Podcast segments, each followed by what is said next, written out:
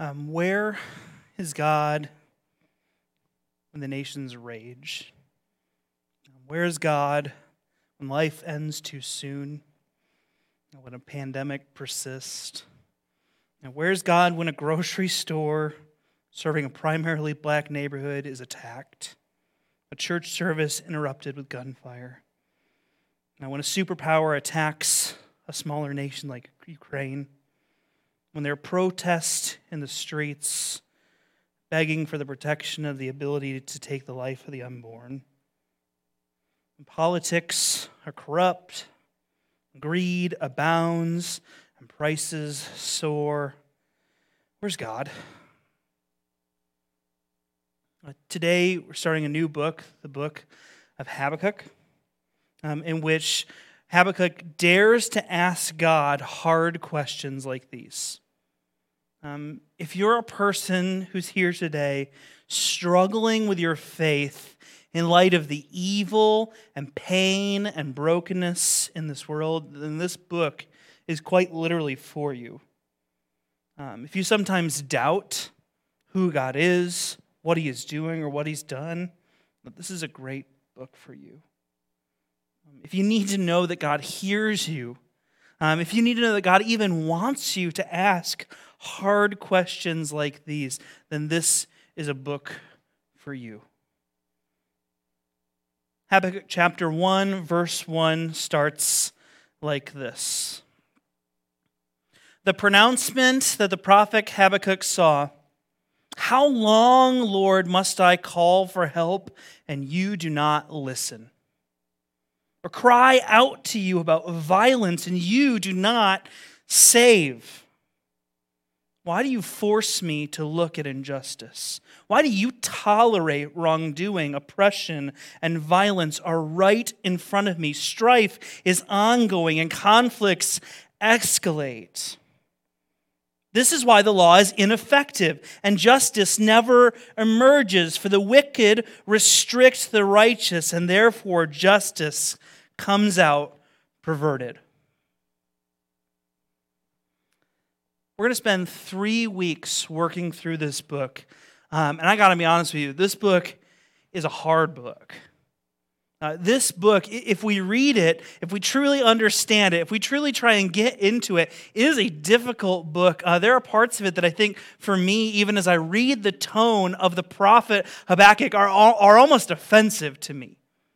He speaks to God in a way, he says things to God that, are hard to hear, to understand. God's answers, especially in this first chapter, are sometimes really, really unsatisfying. Uh, but I, I think this book is a book that we desperately need. I'm thankful that this book is how we will uh, close out spring, heading into summer. We'll then start a, a, long series through the book of Ephesians that'll carry us all the way to next fall. But, but I am really excited to jump into this for three weeks and try and just say, what do we do as, as a people of God? What do we do as the church? What does River City do when it is really hard to believe? When it is really, really hard to trust. Uh, the background of this book is this we are, we are in the time in the history of uh, God's people, Israel in the Old Testament, which is known as the divided kingdom. You see, uh, Israel had split into a northern and southern kingdom, uh, literally uh, with a fault line. You can see it on this map here, uh, dividing God's people in the south, or Judah, and God's people in the north, Israel. throughout this time, this was a time that because of the, the disunification of the people of Israel, because of uh, split and different leadership in the southern and northern kingdom, where just lots of, of evil was persisting, uh, and where the people of God were at constant threat. In fact, uh, as Habakkuk writes this book, he, he is writing about uh, events in the southern kingdom and what he's experiencing there. Uh, the northern kingdom has already been thrown into upheaval, um, overtaken by the Assyrians, the people exploited and exiled from the land that God had promised their people. Habakkuk writes this uh, in the time, uh, likely somewhere between uh, uh, uh the late like 580s BC and early 700s, most likely kind of right in the middle of that, in the 600 BC time frame, uh, in the time of the king Jehoiakim. Uh, this was a king, if you were to flip to the book of Kings or Chronicles and read about his time, uh, very short words about him would appear, but very condemning words that he was a king who did evil in the sight of God. Uh, where his father had sought to reinstitute the law of God, God, to point people to God's word in the Torah, those first five books of your Bible that you have here with you today, Jehoiakim came in and undid it all. Instead, pointing his people to idolatry, allowing violence to persist in the land. And that's the time that we find ourselves in as Habakkuk comes before God to ask these questions. I'm going to say Habakkuk. I'm preaching all three weeks of this, and that's how we're going to say it. Okay? I don't like to lead with a firm hand very often, but this one's tricky for me. Okay? You can say Habakkuk, you can say Habby. That's what I've been calling him in my notes, uh, but that's how I'm going to pronounce it. Okay? Okay? He comes to God and he, he brings up three things. Uh, first, he says this uh, uh my, my people are facing injustice and violence. He's saying that in the land, in Israel, as a result of the lawlessness, as, a result of people walking away from the Torah, from God's law for his people Israel, a massive injustice uh, had taken place. You see, uh, for God's people, uh, they were a, a very different uh, uh, people and place than we are today as the people of God spread across different nations, because the people of Israel were set up in a literal theocracy where their uh, religion, their belief in God was also the the law of the land, that they were given instructions not just how to worship and follow and be close to God, but how to live as a people together. And so when Habakkuk says the people are ignoring the law, there's injustice in the land, what he's saying is the people have walked away from the foundation of their society given to them by God Himself.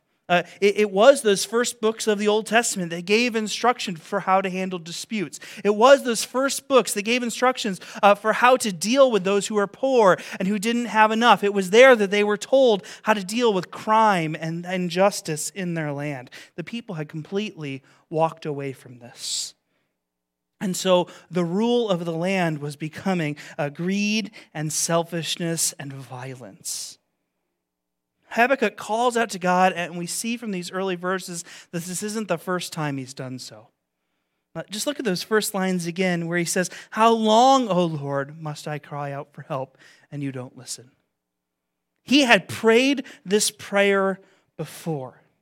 He had asked God these things, and he was feeling ignored and shut out seeing the violence in the land. And he attributes that here. He says, Your law, verse 4, the law is ineffective.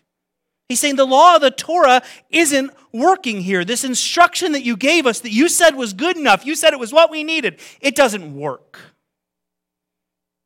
It's being ignored. Society is breaking down. The wicked are restricting those who are righteous, the end of verse 4, and justice is perverted.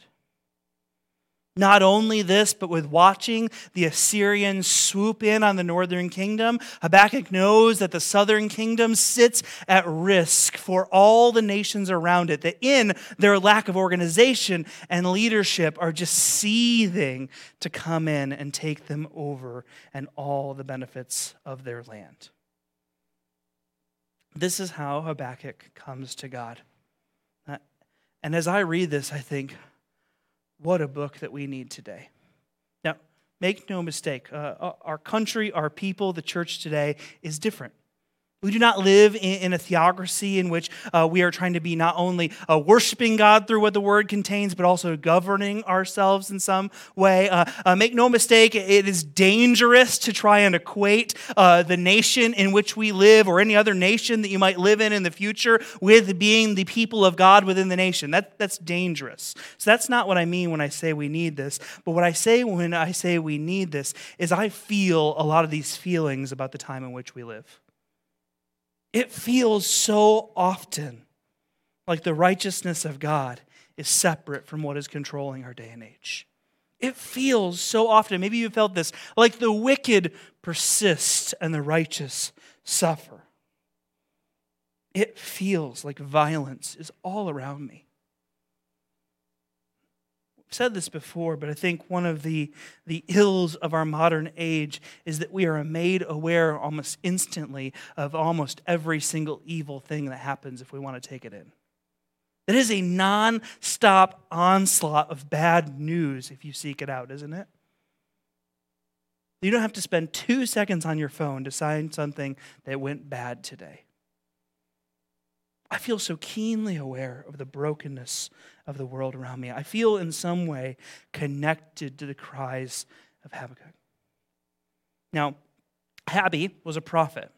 And so, what's cool about that is that when he spoke to God in this way, God spoke directly back to him. And so, to take you through kind of where we're going to go in this book, it's going to look like this, okay? Uh, this first section that we're going to go through today, we're going to work all the way through chapter 2, verse 5. It is a back and forth uh, with, with two, uh, two sections each of Habakkuk and then God speaking back to him. Uh, then we're going to get to the next section next week where we're going to see uh, God just give this whole list of woes about some evil things that are going on in the time. And then the last section, uh, we're going to see this reflection as Habakkuk kind of responds um, in a prayer, almost a psalm, responding to what God has said to him. But so in this section, we're seeing this back and forth. So we're going to now see uh, God's response in the second half here uh, uh of this section, verses 5 through 11, to Habakkuk's plea for God to hear him because of the evil in the land. So this is chapter 1, starting at verse 5, which says this. Look at the nations and observe. This is God speaking. Be utterly astounded. For I am doing something in your days that you will not believe when you hear about it. Look, I am raising up the Chaldeans, that bitter, impetuous nation that marches across the earth's open spaces to seize territories not its own. They are fierce and terrifying. Their views of justice and sovereignty stem from themselves. Their horses are swifter than leopards and more fierce than wolves of the night. Their horsemen charge ahead. Their horsemen come from distant land. They fly like eagles, swooping to devour. All of them come to do violence. Their faces are set in determination. They gather prisoners like sand. They mock kings, and rulers are a joke to them. They laugh at every fortress and they build siege and ramps to capture it. Then they swept by like the wind and passed through. They are guilty, and strength is their God. God's response to Habakkuk is I am raising up the Chaldeans. Uh, these were a people uh, that the Israelites would have been well acquainted with. The people of the southern kingdom would have been right adjacent to the land that these people, also sometimes referred to as the Babylonians because of the place that they occupied, they would have been uh, really keenly aware that they were chomping at the bit to come in and take over. What God tells Habakkuk in response to his, Are you listening? Are you seeing the injustice? is Yes, I see the injustice. And like God had done in the past, he is going to bring judgment on his people, and they are going to suffer the consequences of the weakness that has become inherent in their way of life.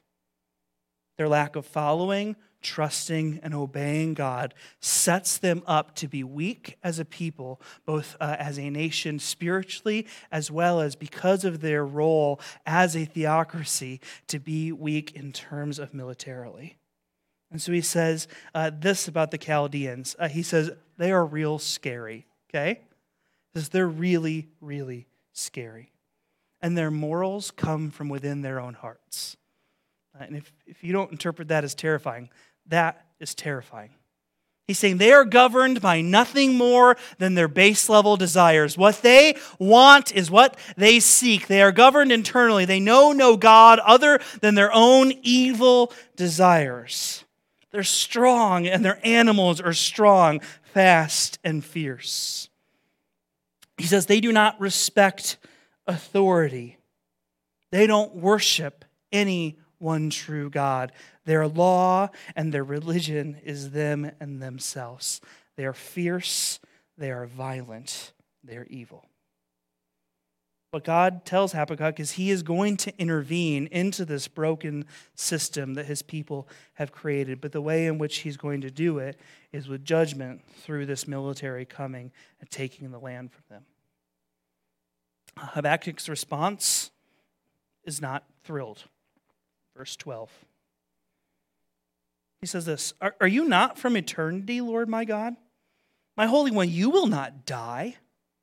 Lord, you appointed them to execute judgment. My, my rock, you destined them to punish us.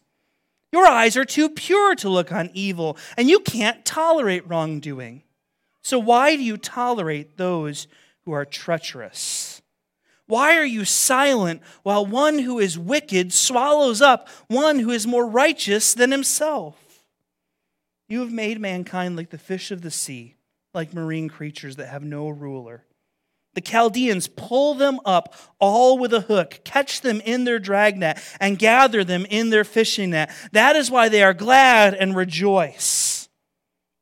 That is why they sacrifice to their dragnet and burn incense to their fishing net. By, for by these things they portion, their portion is rich and their food is plentiful. Will they therefore empty their net after continually slaughtering nations without mercy? Uh, Habakkuk says to God, Are you kidding me?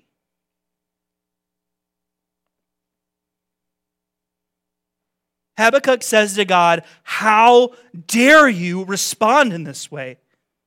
Um, those first lines there, uh, where he says, Are you not from eternity, Lord my God, my Holy One? You will not die. Uh, most commentators uh, say that this phrase in Hebrew, speaking to God in this way, was nearly a direct insult.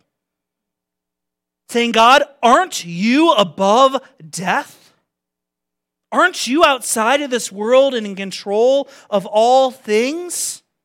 Aren't you the one who calls us to be holy and righteous? And yet, the way you are going to respond to the unrighteousness that I've brought before you is to let a people who are even worse come in and have victory.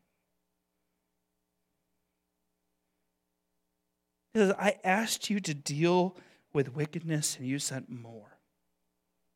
And then he admits, he says, These people are scary and they are going to kill us without any discrimination. Habakkuk asks God, Do you really understand what you're doing? Do you really know who these people are? He says, These people, when they come in, it is like fishermen and, and idiot fish in the sea who have no idea what's coming for them. So much so that these people, they worship the means by which they destroy people who see nothing coming before them. Verse 2, or chapter 2, verse 1, Habakkuk ends his contempt for God with saying this I will stand by my guard post. Some translations say, I will sit in my watchtower. And I will station myself in this lookout tower, and I will see what he will say to me. And what should I reply about my complaint? Habakkuk says, I don't understand how this can be. I'm going to sit and wait for you to respond. I know this stuff is heavy. Um, and I think for a moment we just need to contend with the fact that um, we don't have a lot of familiarity with this kind of honesty with God. Um, I don't think it fits within like our predisposed uh, understanding of what it means to be a follower of God. Um, I, I, think if anything, um, even in this room, like there's a bit of tension, like can we talk this way? Like, can he, can, is he, he's wrong. Like, this is more respectful than that. Like, Brad's making a big deal out of this, okay? Habakkuk shows us an insight into what it means to be a follower of God who doesn't always understand what God's doing. And so, in this moment, his response to seeing what God says his work is going to be is I don't understand this, and you know what? I don't accept it. That doesn't seem like who you are. That doesn't, that doesn't stand for me as the test of what you said you were going to operate like. I just don't get it, God. Habakkuk is, is, is brutally honest. And yet, in his honesty, it is always veiled with an understanding of who God is. Uh, two notes, and these are, uh, I couldn't directly pull them because it was, it was from a, a, a, reflection that, that I watched Tim Keller give on this passage. Uh, he said, In Habakkuk's response, uh, you see two things. You see an acknowledgement of who God is that respects God for who he is.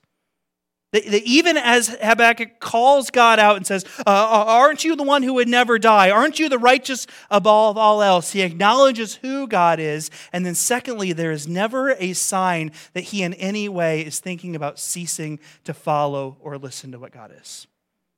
There's no option in his mind of like, Forget it, God, never mind. I'll worship the God that the Chaldeans worship. There's no uh, category that, that he has because he is a prophet in direct communication with God. He is fully aware in this moment of God's power, might, and control. There's nothing to walk away from. He knows that what God says will be. God, in his graciousness, uh, responds to Habakkuk, and, and, this is what he says, chapter 2, uh, starting at verse 2.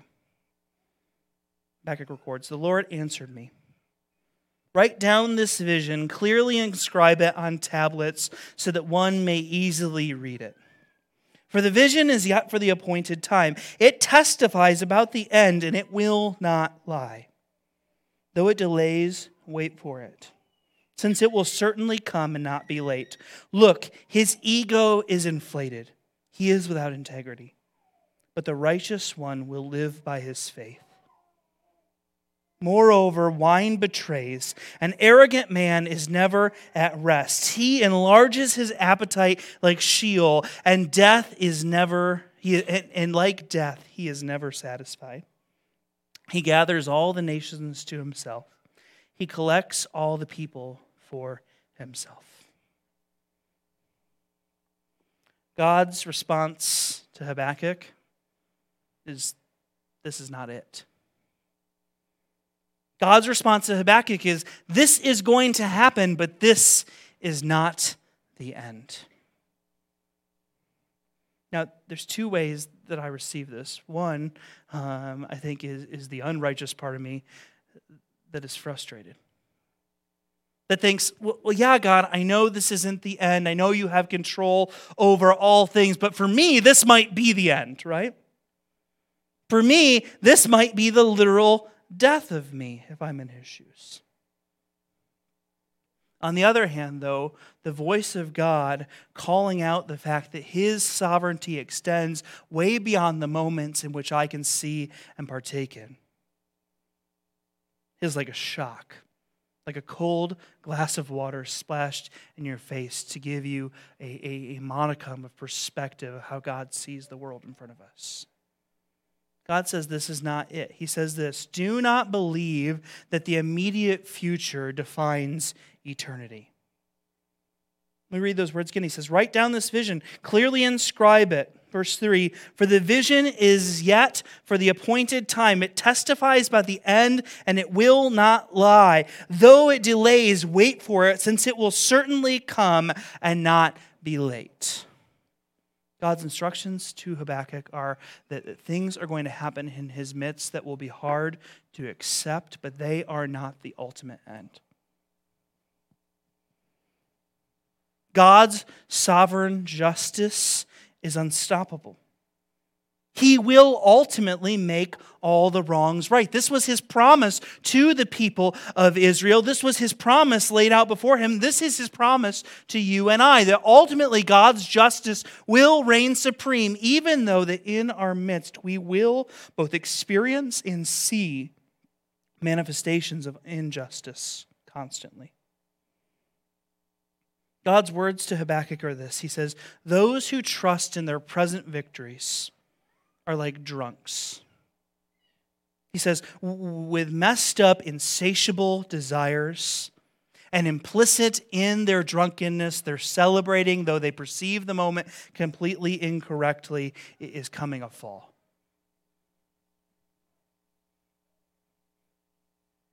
Says, wine betrays. An arrogant man is never at rest. His enlarged appetite is like Sheol, or like this is their way of describing like what they thought of as hell, like an ever-growing pit of despair. It's like death that's never satisfied; it never ceases. Though the Chaldeans will gather the nations to himself and collect peoples for himself, ultimately God reminds Habakkuk that he is in control. Now, that's where we're going to stop for this week. And there's a bit of unsettledness in that, isn't there? We can't close this story in one week. We need to spend uh, the rest of the time in these other two chapters. But, but as we pause here for a moment, in, in, kind of the tension that exists in our lack of satisfaction, I want, I want us just to think about uh, three things. Here's the first Uh, that God has provided a safe place to bring our brutally honest hurt, doubt, and pain. Uh, if I had to list like three things that God has been teaching me um, over the course of the past three or four years, uh, at least in the top two of that list would be this uh, that, that we need to feel and process our emotions. Um, if you're like a fan of the Enneagram, uh, my Enneagram is like a seven plus an eight okay? Um, so it's like if you're going to score it like out of 100 i'm like 100 on the 7 and like a 97 on the 8 so uh, to describe what that means for you in simple terms it's that like i like nothing else more than to be happy and to everyone else be around me happy. And then also i have the way uh, of a dictator who wants to make that happen for you and is going to tell you what to do okay? Like these are these are the extremes of who i am. I would really like us all to be happy and you're coming with me okay so if you thought you weren't coming to food trucks, I will see you in the parking lot, okay? You're to have a french fry and you're to like it, okay? Tweet that.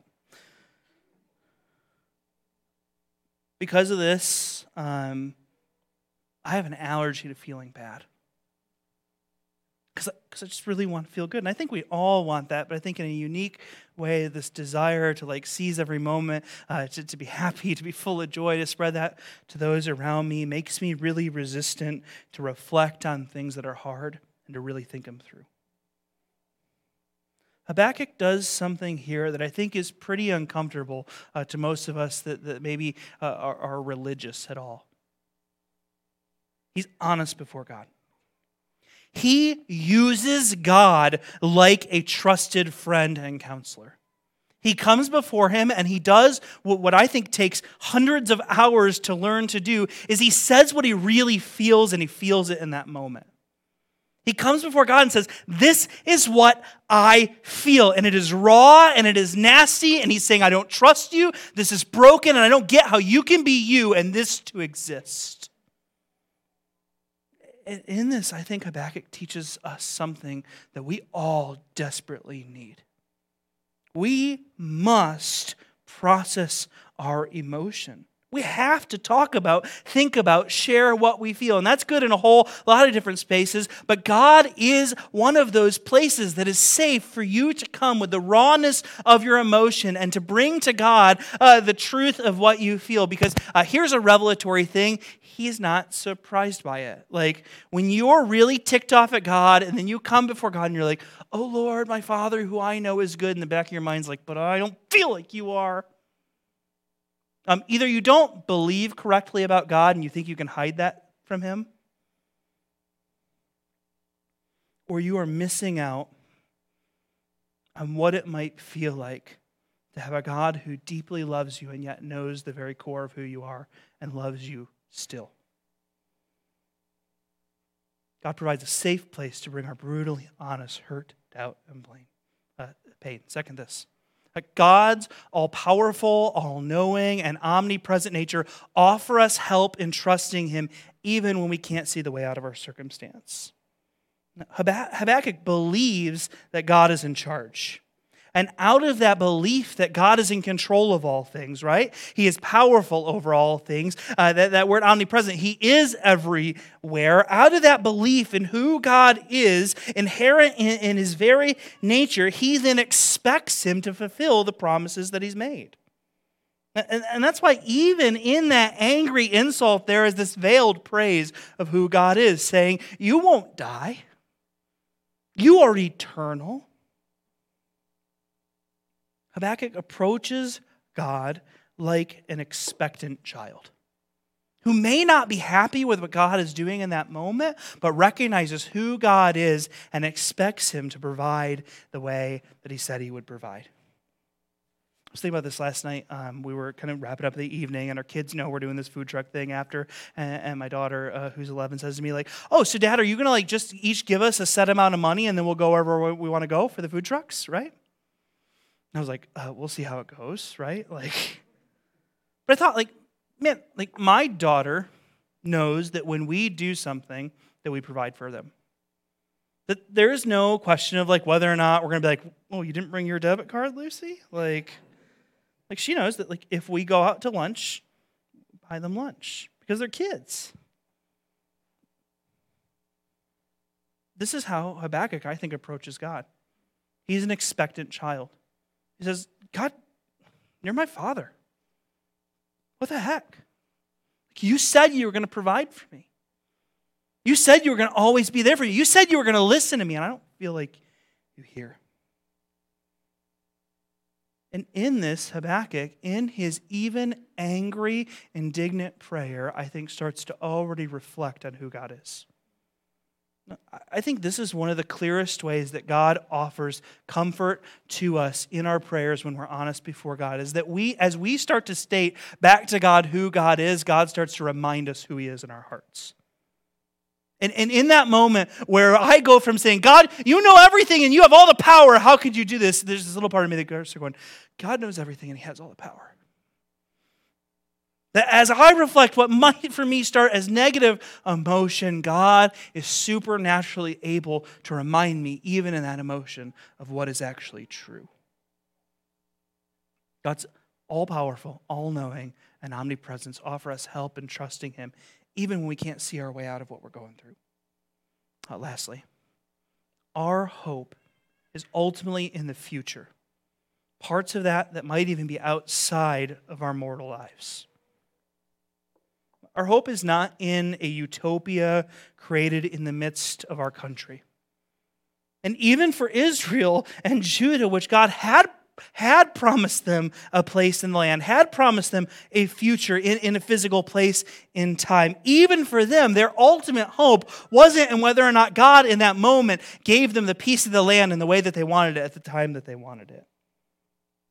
Their hope, our hope, was not in some sort of earthly utopia created in our midst, but instead in a future that even might contain some pain along the way before ultimately the Messiah, Jesus, would end all pain and suffering.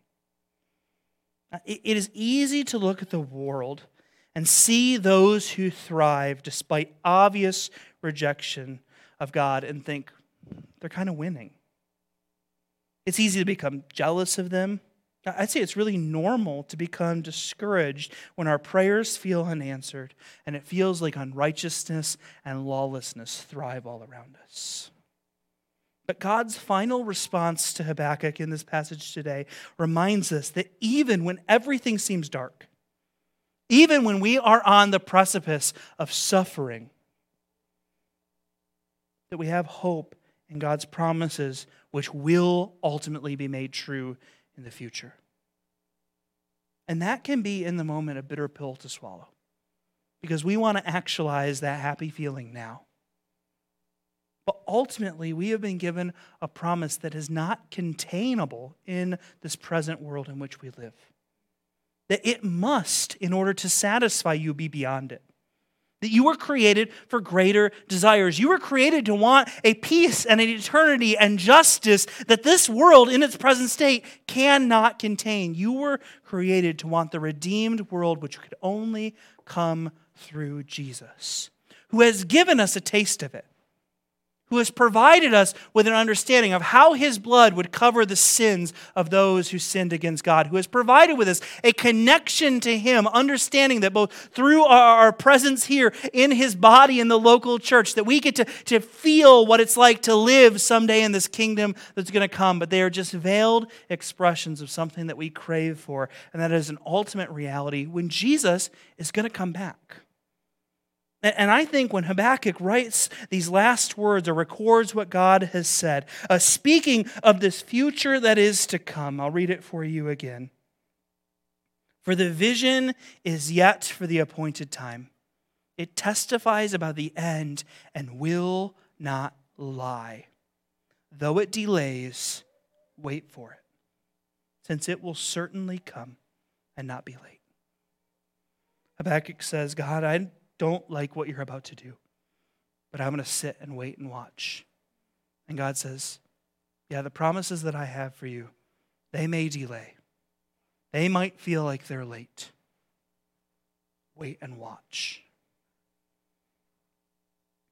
You pray with me.